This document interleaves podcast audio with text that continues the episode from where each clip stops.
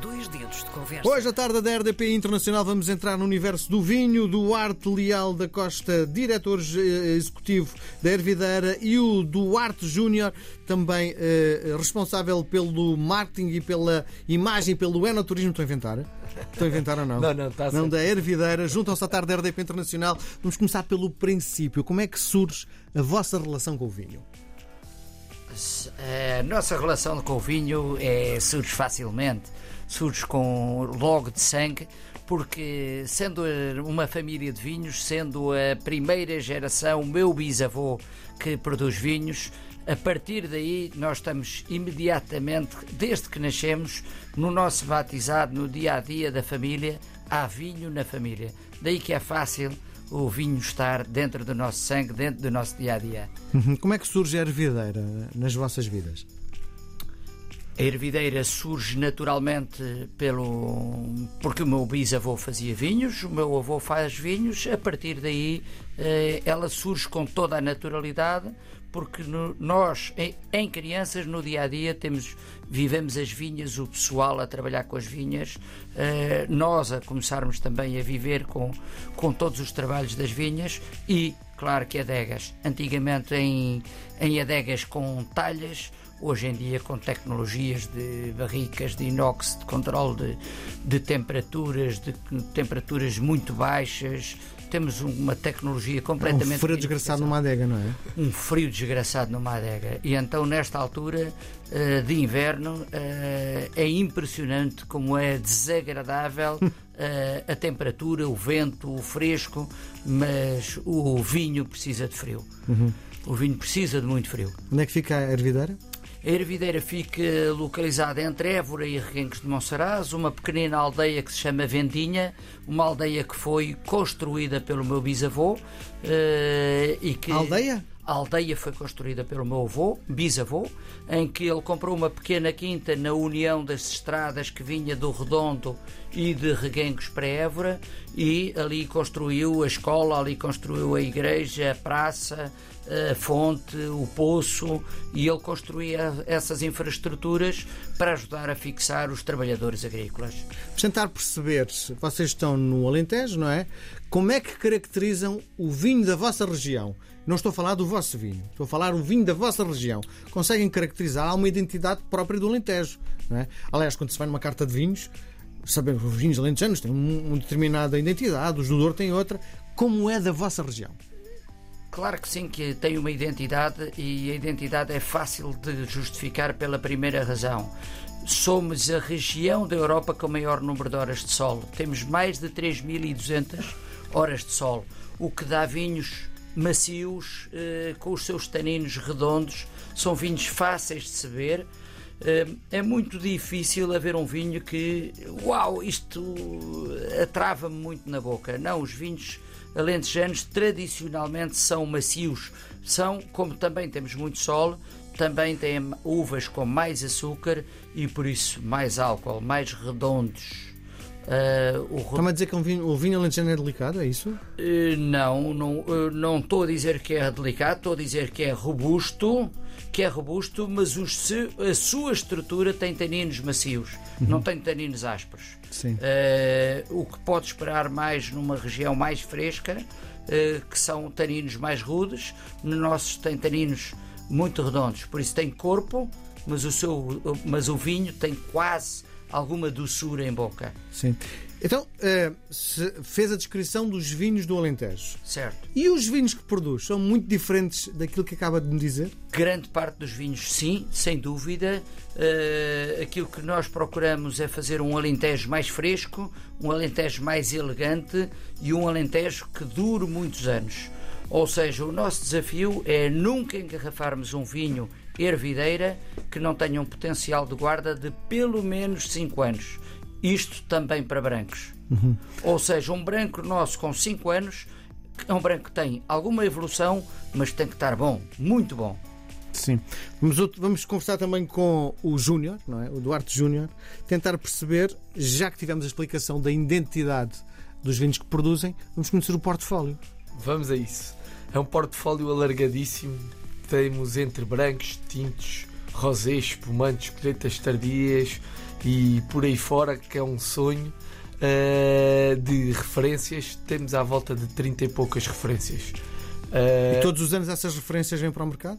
Todos os anos essas referências vêm para o mercado, sendo que algumas vão rodando. Ou seja, todos os anos temos 3, 4 referências que são projetos de edições limitadas que todos os anos voltamos a fazer, mas não quer dizer que seja das mesmas castas. E que se chama a escolha do enólogo. E que se chamam, exatamente, os, os projetos de escolha do enólogo. Então todos os anos há novidades, é Todos isso? os anos há novidades, é exatamente esse o nosso foco. É manter as pessoas sempre com novidades, exatamente para continuar as pessoas a manter o interesse na ervideira. Então, mas, dentro, mas dentro das 30 referências que temos, é fácil porque temos uma gama que é a nossa gama do dia a dia que se chama Terras de Ervideira. Depois temos uma gama que se chama a gama Vinha de Ervideira, que nós consideramos os vinhos da família. São vinhos com mais corpo, com mais estrutura, os vinhos que a família bebe no seu dia a dia e depois temos a gama Conde de Ervideira, em que são os vinhos das categorias Premium e Super Premium, eh, que, por engraçado que pareça, é a categoria que nós mais vendemos, é a categoria Conde de Ervideira. Sim, não falou naquele que é o top, pelo menos no verão passado, toda a gente falava ainda. No Invisível, invisível o Invisível é? para nós está inserido dentro da, cama, da gama Conde de Ervideira mas esse é o nosso, é um vinho branco feito de uvas tintas. Foi um vinho que nós construímos à imagem dos Blanc de Noir que existem pela Alsácia, uhum. só que uh, provámos muitos Blanc de Noir, não gostamos de nenhum, e posso dizer que não gostamos de nenhum, uh, e decidimos desenvolver uma tecnologia própria para fazer o invisível, uma tecnologia de muito frio, Uh, e de separação da matéria corante muito rapidamente, o que dá um vinho único no mundo. Sou, já percebi que tem um gosto refinado. Convidá-lo para jantar lá em minha casa e escolher o vinho, vou levar uma pancada de meia-noite a noite toda. Não é? Nunca. Nunca. Não, porque é bem educado, não é? Só porque Nunca. é bem educado. Aquilo é? que eu sei respeitar é todos os meus colegas uh, produtores de vinhos. Uhum. Uh, nós queremos estar na linha de cima da qualidade mas há muitos colegas a fazerem grandes trabalhos. É, Portugal é um país de excelência para grandes vinhos. Até digo mais, somos mesmo curiosos e gostamos imenso de provar outras coisas. Uh, é em família, nós próprios vamos fazendo, provando em nossa casa. Sim. Não vamos só bebendo o vinho da família, mas vamos provando outras coisas porque adoramos o mundo dos vinhos e antes de sequer trabalharmos na ervideira já estava o vinho dentro de nós e por isso seguimos essa paixão todos os dias, provando outras coisas. Provamos em casa com espumantes, com tema de espumantes, com tema de Austrália, com tema de Nova Zelândia, com tema só de brancos, com tema de casta Riesling, ou seja, em casa fazemos muito. Uh, os filhos já estão fora de casa, mas juntamos com frequência e juntamos-nos em casa em que os jantares têm temas de vinhos. Sim, engraçado. E... Quem é o público que consome a ervideira? Uh, nós uh, não temos trabalhado uma classe popular de vinhos e por isso temos uma classe média, a classe média alta, a alta e a muito alta. São os públicos consumidores. Não temos a categoria do bag-in box para o vinho uh, baratinho, baratinho. Não procuramos esse tipo de trabalho. É, é, um, é uma linha que não queremos seguir. Sim. No entanto, puxando aqui a brasa à minha sardinha, uh, qualquer pessoa pode provar os vinhos Ervideira.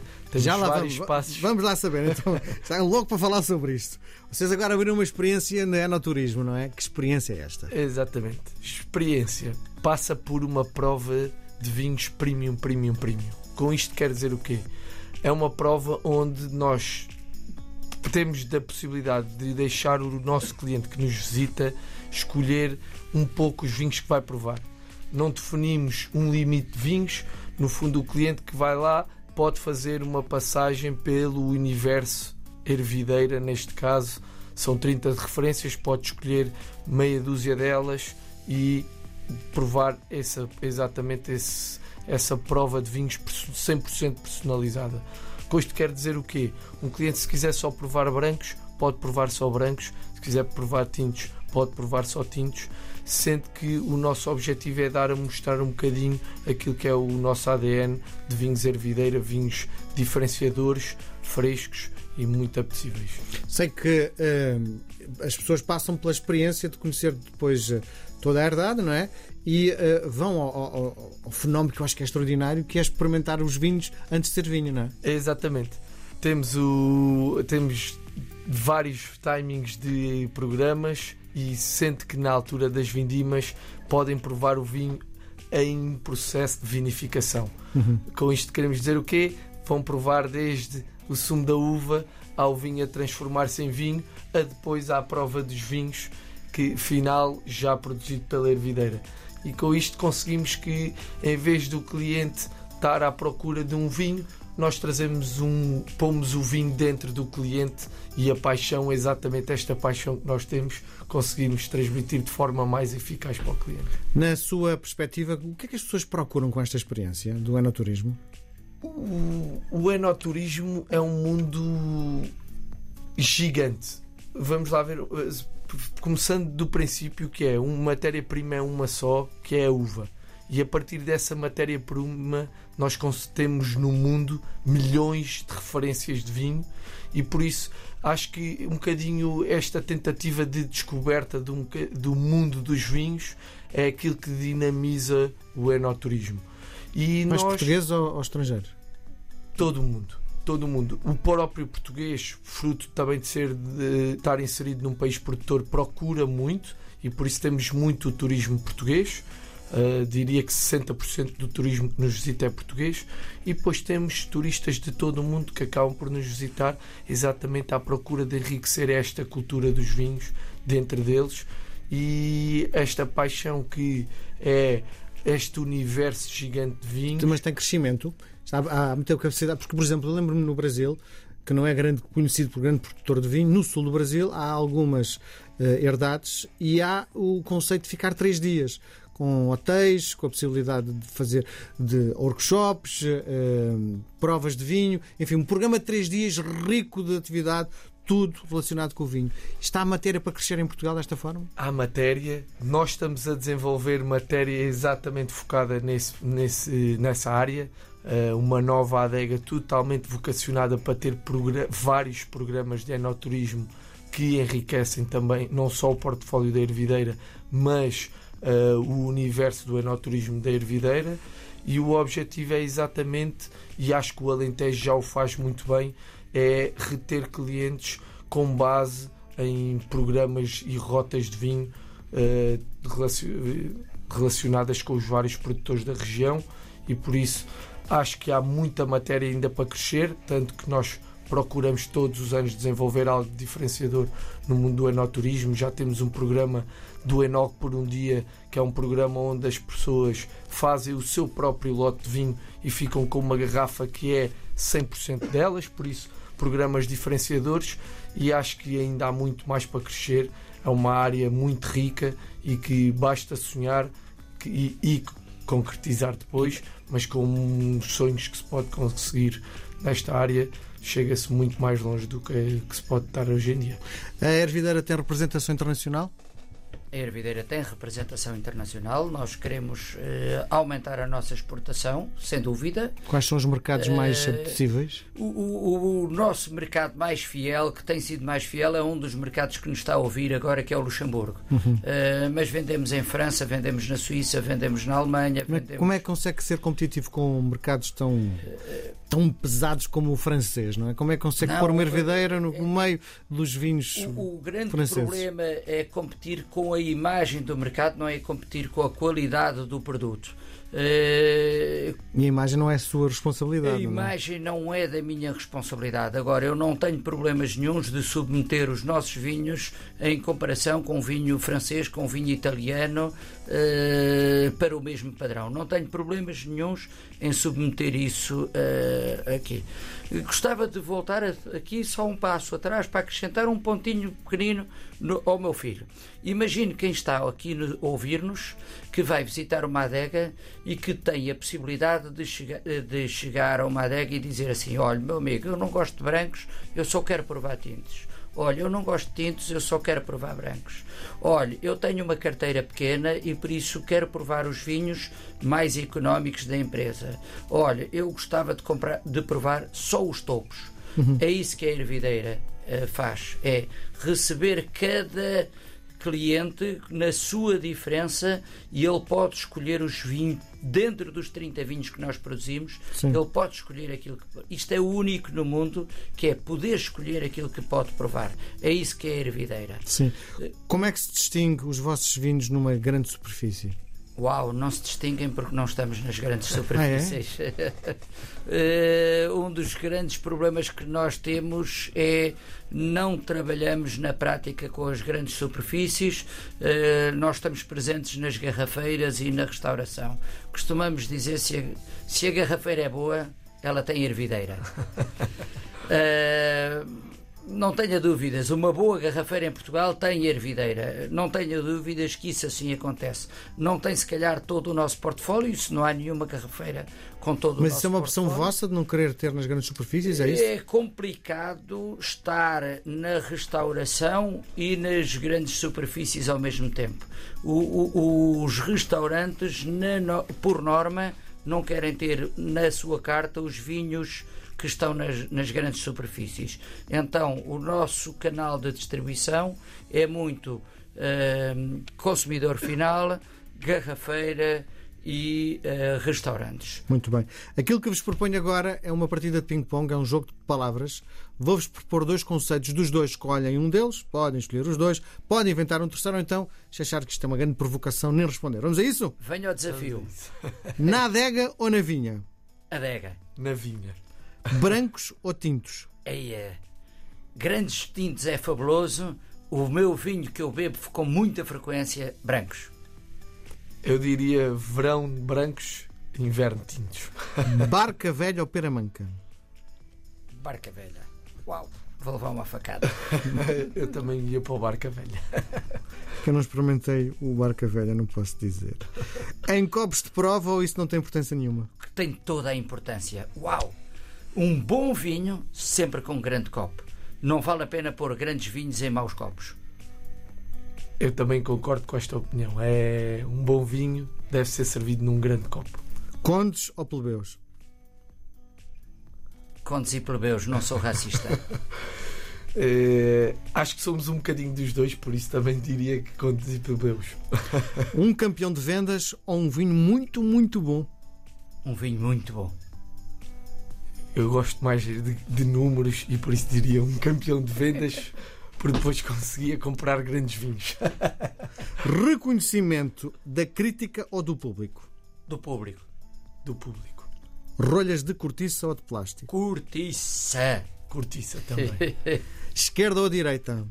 Direita. Direita. Ping ou pong? Ping-pong.